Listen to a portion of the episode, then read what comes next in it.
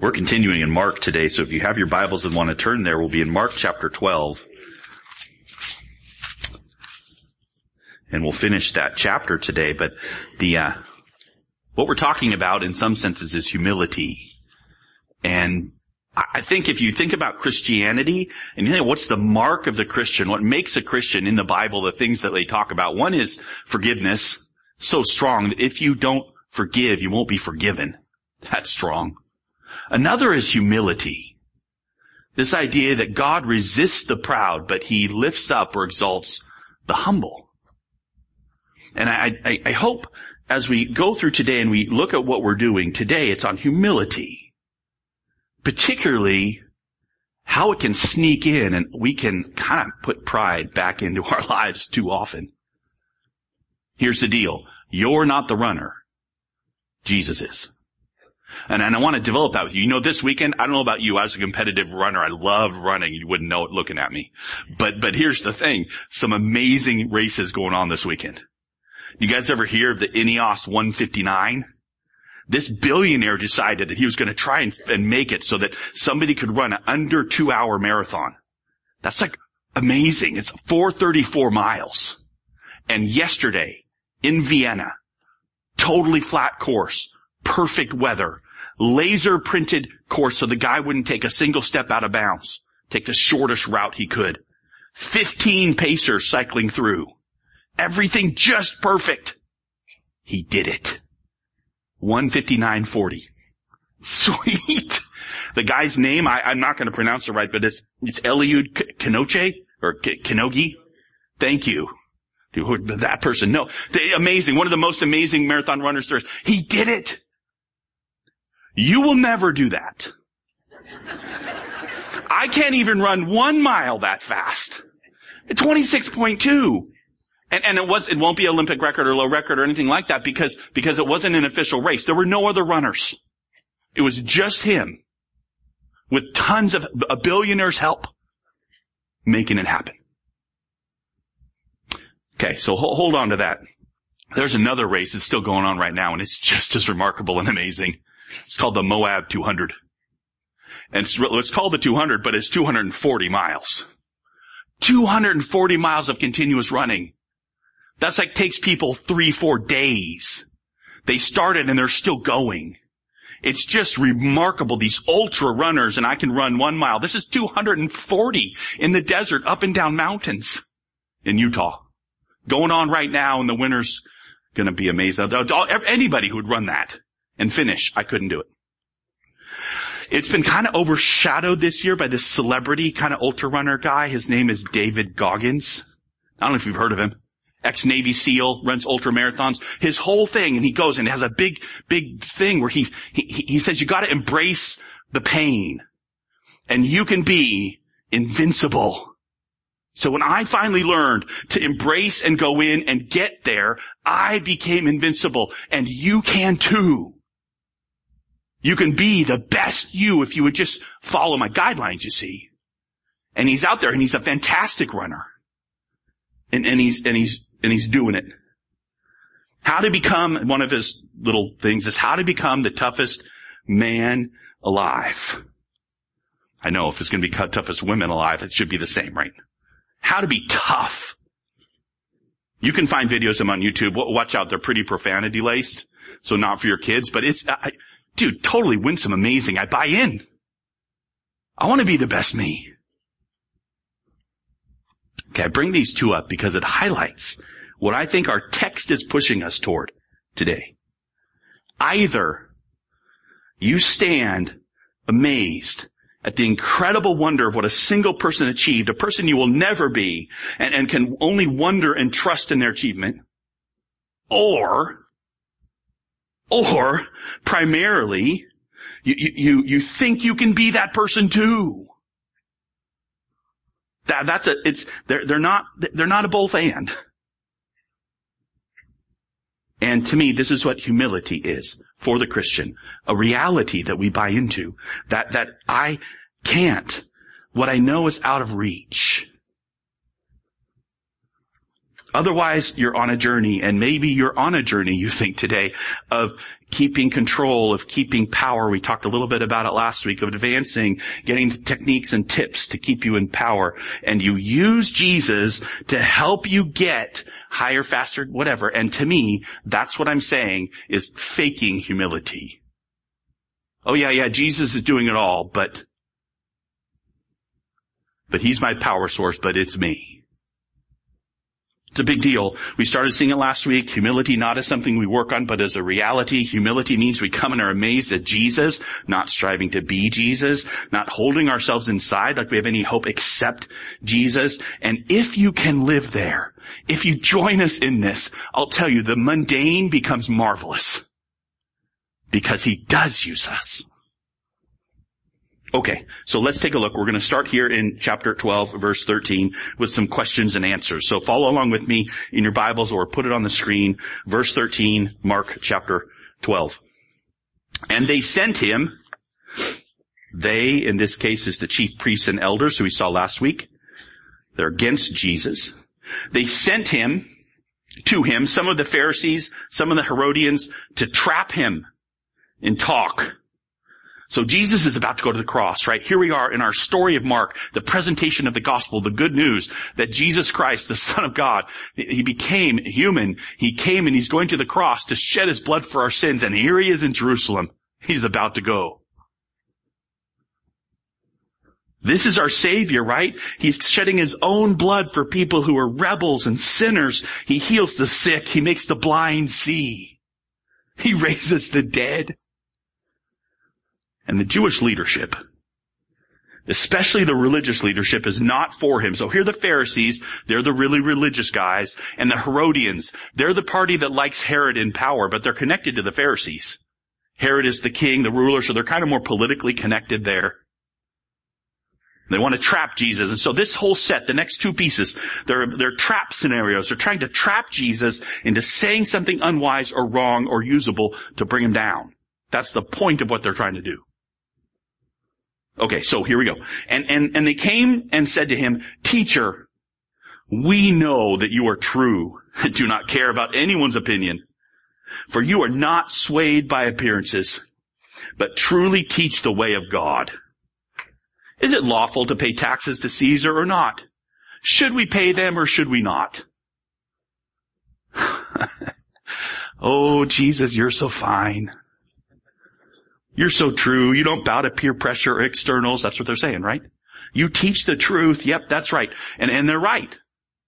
So tell us, they say. Pay taxes to Caesar or not? And they say, well, that sounds like a really good question. Like, what's the authority to pay taxes? And I, I got a question about that. And like that. No, no, that's not what they're doing. They're trying to trap him, right? Because if he says, yes, you should pay taxes to Caesar, then Caesar considers himself a god. You're going to go idolatry? You're going to go worship some God? They can get him. If he says, oh no, uh, you should not because he's considering himself a God, don't buy into that authority structure. Don't do it. Then it's like, oh, hey, we're the soldiers because the Roman soldiers are here somewhere. Take this man away. Trap, right? No matter what he says. Great question. Idolatry or rebellion? Which one, Jesus? Pick one. But it says, knowing their hypocrisy, other way says his malice, that they're against him. He said to them, why put me to the test? Bring me a denarius and let me look at it. A denarius is a day's wage. It's coin. And they brought one and he said to them, whose likeness or an inscription is, is this? And they said to him, Caesar's. So Jesus said to them, render to Caesar the things that are Caesar's and to God the things that are God's. And they marveled at him. We marvel too, right? I mean, just think about it for a minute. What a great answer. Why is it a great answer? Because it's a total Rorschach test. Do you know those? The ink blot things? It's like you put an ink blot on the screen and, and you say, okay, look at that. What is it? And whatever's already in your mind is what you see. I see a flying eagle. I see a big blob of ink.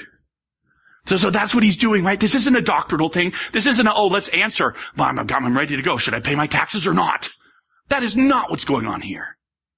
Jesus is being slippery on purpose.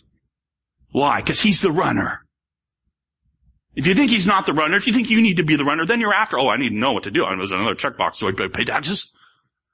What do I do? Do I tell? No, no, no, no, no, wait. See what they're doing. They can't pin him. He doesn't give an answer. It's incredible and frustrating. If you want to be the runner, what am I supposed to do, Jesus? Just tell me. You're not telling me. Did he say you should pay your taxes? Well, kind of. Give to Caesar what Caesar and he's on the coin. But, but, but, but did he say, no, don't, don't do it because God is over Caesar and, and everything's God's, even the coin? Yeah. He didn't say. I'm not telling you is what he says. He does it in an incredible, marvelous, in marvelous way if he's the runner because you're not stopping him. It's like a tackler coming at Jesus. What does he do? He sidesteps. The tackler goes to the ground. Yay, Jesus. We love it when it's our quarterback. Russell Wilson does that really well. So, so, so there it is, right? Should you pay taxes? Maybe. Should you put your child on a schedule? Maybe. Should you give 10% to the church? Maybe. Should you vote for this candidate? Maybe. Just tell me already. That's where we go, right? We want people to tell us. But, but that's not what this is showing us. Jesus Christ, our amazing runner, our incredible finisher, our amazing God who loved and saves us, they can't put him down. It's not about your running better. It's about should I trust this Jesus? Oh, there's the question, right? Yes. He escapes the traps that will trap you. He sees hypocrisy. He knows. He knows. Okay, that's pretty fun. Let's look at the next one. So in verse 18, it says the Sadducees came to Jesus. I just love that name. It's so fun to call them sad. But they're not sad. These guys were rich. These were the wealthy, wealthy dudes. They, they had connections and political connections and they, they, man, they thought that wealth was a mark of God's favor and they were very politically connected and yet had a religious group there.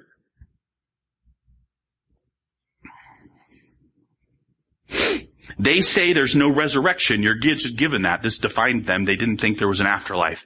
They had, they were searching the scriptures. They weren't throwing away the Bible. They studied the Bible and they came out saying, you know what? We don't think there's a resurrection. From reading the Old Testament. So they asked him a question saying, verse 19, teacher, Moses wrote for us that if a man brother's, man's brother dies and leaves a wife, but leaves no child, the man must take the widow and raise up offspring for his brother. There were seven brothers. The first took a wife, and when he died, he left no offspring, and the second took her and died, leaving no offspring. The third likewise, and seven left no offspring. Last of all, the woman died. In the resurrection, when they rise again, whose wife will she be? For the seven had her as wife. Okay, we see this and go like, this seems like a really nonsensical question, but whoa, man, there's a doozy. Married to one, died, went through the whole extended family. Poor woman. It sounds really weird to us, but that's what they did to protect the, the, the unit, to protect the woman, to protect the family. There was a requirement for provision in this society, not an oddity. But Jesus in the resurrection, like there is one. Whose will she be? See how ridiculous it is to even believe in the resurrection? How could you answer that? Jesus said to them, is this not the reason you are wrong? Because you know neither the scriptures nor the power of God. For when they rise from the dead, they will neither marry nor be given in marriage, but are like angels in heaven. This is a put down, right? Jesus goes, Poof. you're wrong.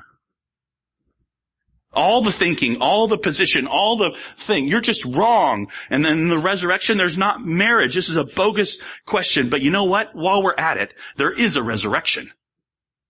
Because he says, as for the dead being raised, have you not read in the book of Moses?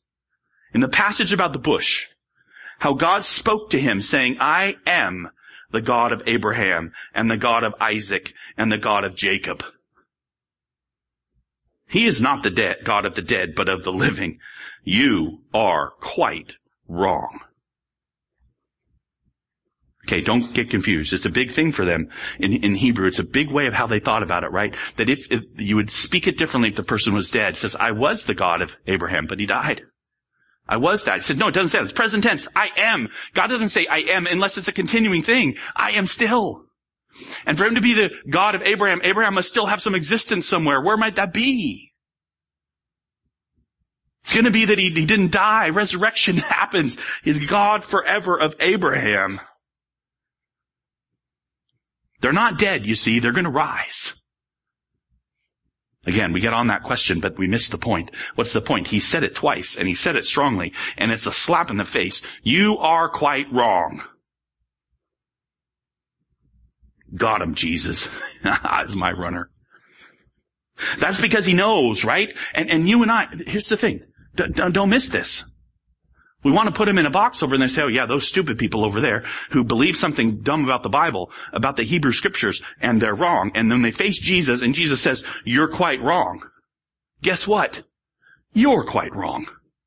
And when I say you're quite wrong, I'm using my finger to point at you. Guess what I'm pointing back at me with?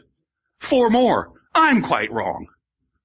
We read the Bible. We do the very best we can. We interpret the scriptures. And guess what? Some of our positions are going to be what? Wrong. Dax, how could you ever say you're going to be wrong? Because I'm not the runner.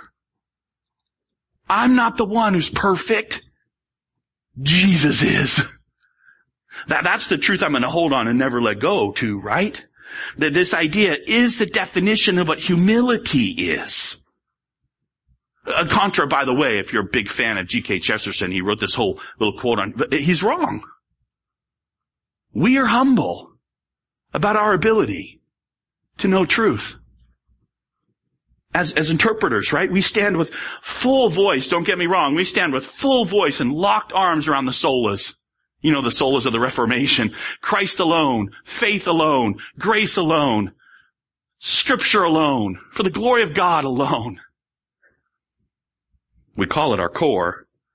We absolutely hold on to it with full conviction, but there are a lot of other truths I really believe from this scripture. And I in humility know I'm not the runner. I'll be wrong. Is there a pre-trib rapture? How many days were, was creation? Where did the wives for Cain and Abel come from? Should women wear head coverings? When does life start exactly? When is conception? It's not that these are debatable things like we shouldn't have an answer or we shouldn't be convinced that our interpretation of scripture and go to the Lord and say, this is how I live because I believe it's true. It's not that. It's the humility of knowing I could be wrong. there are lots of things that I could be wrong on. And before the Lord I say, amen. My hope is in Jesus. There's truth that I can't be wrong on or the whole thing's a bunch of baloney. That's all I know about Jesus in the Bible, who Jesus is, how I'm saved. The solas. So there's the truth I won't let go of. We, we live this way. We talk about it a lot. We talk about our core. We do these things. But what we do when we're talking about our core, we're talking about the essential humility of our body to say I'm going to live with someone else who thinks very differently than I do about interpretation of the Bible. We're both holding the Bible highly, but we might come out a different spot, huh? No, you can't do that. Well, the Sadducees did, and Jesus says to them, you are quite wrong. Do you see what Jesus is showing to you and me? You are quite wrong applies to the human race as we read the Bible and we make positions. And what we really need is humility, trusting the one who is right. Who's he? Jesus. He's the runner. I mean, I, I close my mind to things that, that, that I, I think are true in scripture and I'm, I'm gonna, I'm gonna be as strong as I can on them, but there are lots of things we're not sure about. It's possible that you're not always right. Okay, so have convictions, but have them with humility because the Lord lifts up the humble and He's the runner. Humility's the theme. We don't stand against Jesus. So these questions and answers highlight that for us as these guys are trying to take Jesus down and the wonder of wonders, you can't do it. He's the perfect one. And then you have the next piece, knowing and doing. These all kind of flow together. I know, I agree. One of the scribes came they came up and heard Jesus, right? They heard these guys discussing. You heard them disputing with one another and seeing that Jesus answered them well. Okay, so here's a guy that's not trying to take down Jesus. He asked Jesus, which commandment is the most important of all? This is a great question. All these rules, Jesus, which one's the most important? And so they're thinking, man, this Jesus, he's thinking, he's smart. I want to know what he thinks is the most important one. Verse 29, Jesus answered, the most important is, Hear, O Israel, the Lord our God, the Lord is one, and you shall love the Lord your God with all your heart, and with all your soul, and with all your mind, and with all your strength. The second is this, you shall love your neighbor as yourself. There is no other commandment greater than these. It's heavy, huh? Clear? True. Not a trap question. This is what Jesus says is the very best commandment. And he gives two of them and he's done it before. You know this. Love God, love people, and not just a, a hey, love God like a throwaway. Love him with everything you have. Love him with every iota of your soul. And love other people, not just kind of love them a little bit. Love them like you love yourself. Scribe said to him, hey teacher, you're right. You've truly said that he is one and there is no other beside him and to love him with all the heart and with all the understanding and with all the strength and to love one's neighbor as oneself is much more than a whole burnt offerings and sacrifices. This pathway of really loving, that's more than all the other stuff you can do. It's good, right? All the stuff we do to keep ourselves good, that's the comment by the scribe. Jesus loves it. Jesus affirms it. Yes, it is true. And when Jesus, verse 34, saw that he answered wisely, Jesus said to him, you are not far from the kingdom of God. After that, no one dared ask him any more questions. Now, what are we going to get? Jesus loves it. What, right? And what does he say? Focus in, focus in on this. I, I, don't want you to miss it. Focus in. What does he actually say? He says, you are not far from the kingdom of God. What does that mean? Exactly. Not far, as in still a little ways? Here's what I believe Jesus is saying. Yes, you've got it. This is the purpose of the law. This is the beautiful wonder of it. This gets you close. If you see that this is what's required, you go after this with all your heart. You love the Lord with all your heart. You do it. You love people with everything you have with, oh, just like you love yourself. Do it. See that this is what's required. Not, not that you try. Jesus saying is, there's no try in this passage. You see that this is the standard. Not keep yourself okay, but love with all the heart and all the understanding and all the strength. And not try and be kind to your neighbor, but love your neighbor like you love yourself. This is another way to put this. Jesus is saying, being humble is not far from the kingdom of God. Why? Because if you don't just throw that away, but you say that really is the standard, it's really high, then what it's highlighting for you is that there's a huge gap. He doesn't take away the standard. You see, you and I are, are, aren't the runner. I will never be the guy who runs a sub two hour marathon. If I ran one right now, if I, I'm sorry. If I shuffled through one right now, I could do it in five hours maybe. Ah, give me six.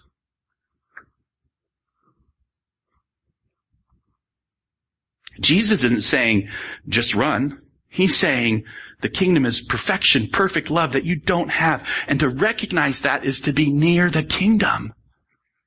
Because the Lord lifts up the humble. You see your need is to realize you aren't buying into the hype of you becoming the marathon champion. You're needing a substitute. You're needing an actual winner.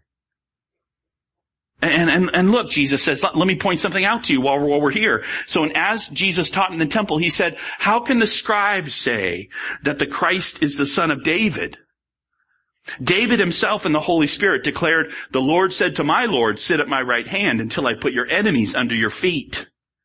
Quotes the Psalms. And David himself calls him Lord. So how is he his son? And the great throng heard him gladly. And we read that and we go, I just don't get it. So what's the next passage?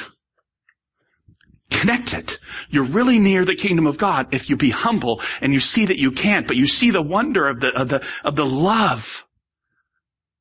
And now that you're humble, let me ask you, the, the David, that great king, why did he call his son his Lord? Oh, the son of David, the forever king. He's looking at you. He's going to cross for you. He is the runner. He is the perfect lover of you and of all humanity. He does love God with all his heart, mind, soul, and strength. And he's here right now. Jesus, as he's looking at them, points, say, yeah, you're not far. And, and look, I'm here. He's the one so this is kind of a simple thing. Okay, back up with me. You're not the runner. Jesus is. Our lives are one of humility. We receive Jesus. It doesn't mean we don't appreciate running. We don't think love is beautiful. I think it's fantastic. I want to do it. It's not that we don't stay out there and try and stay fit, but to somehow break the connection between it and us being saved.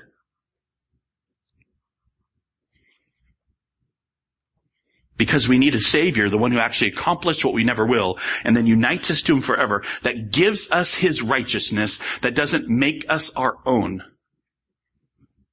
It's not a popular approach. We, we don't want to be wrong. I don't want to go through this. Tax, you just said maybe I'm wrong. You pointed at me and said I was wrong. I don't like that. I'm pointing at me too. It's humbling, right? I don't want to be humbled. I want everyone to acknowledge my greatness. Look at the great years of faithfulness that I've done at the church. Look at the great things I've done for the Lord. Look at my missionary trip to China. Look at the things I've done. Come, look, let me pull out for you my good works. As soon as I do that, guess what they become? Bad works. Why? I'm boasting about them to you. What's boasting? That's another word for pride.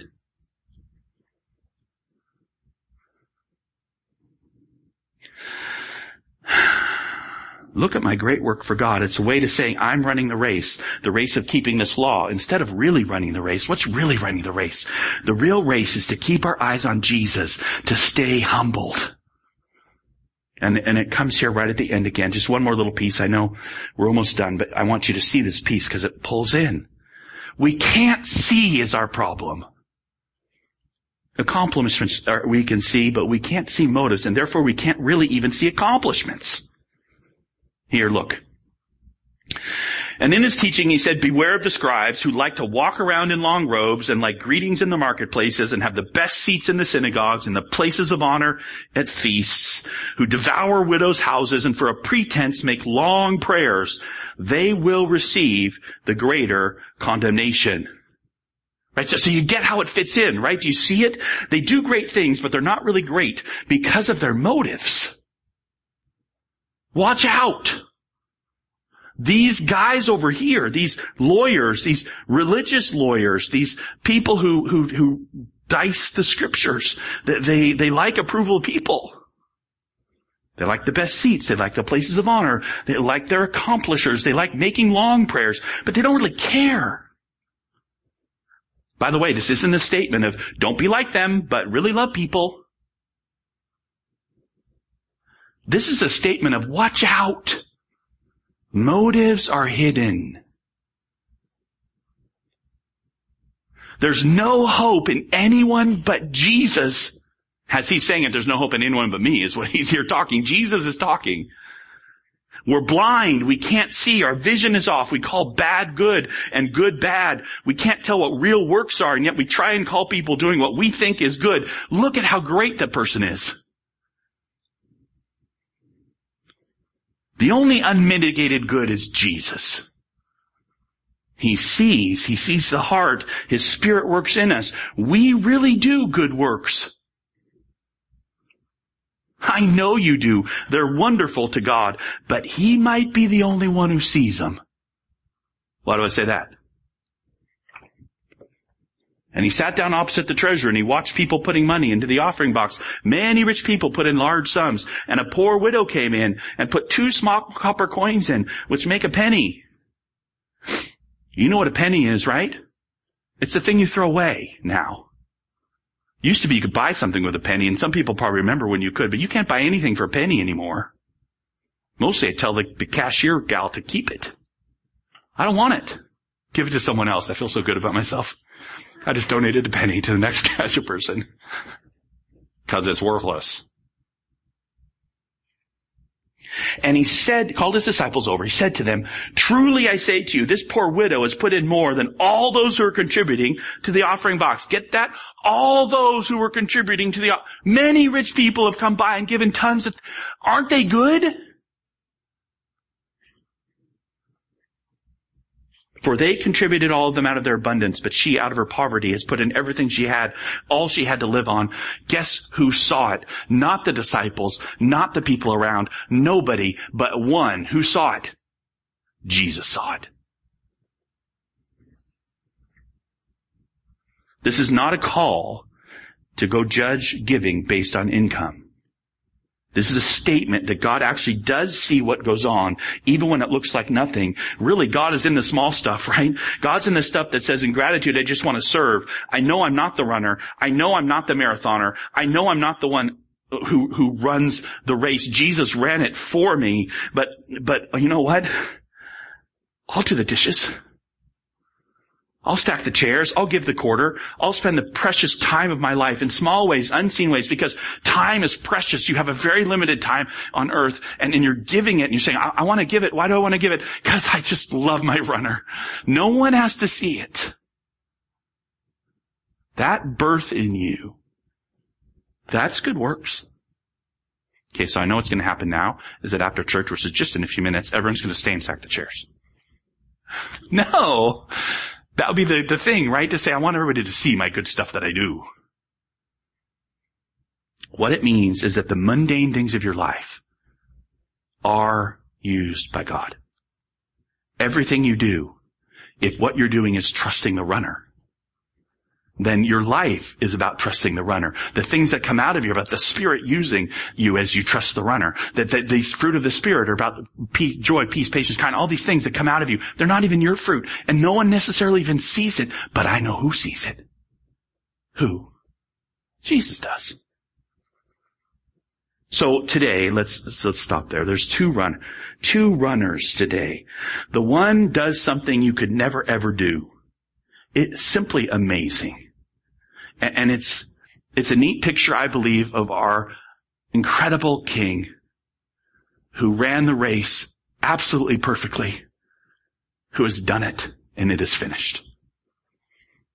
He doesn't say, now you try, I'll help you with training. He says, trust me. I've got you all the way through. The other runner wants to make you great, and he is great. He's a great runner. But this way of thinking about this great runner is he's a motivational coach to make you run better. To convince you that you indeed can do mighty and great things. To present yourself such before God.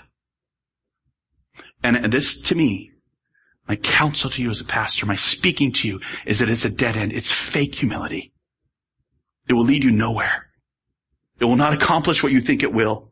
Even though you follow a marvelous athlete to, ex- to exceed and excel as a means of personal advancement in heaven is foolish. It's going to go astray. You're going to break because it's really about pride.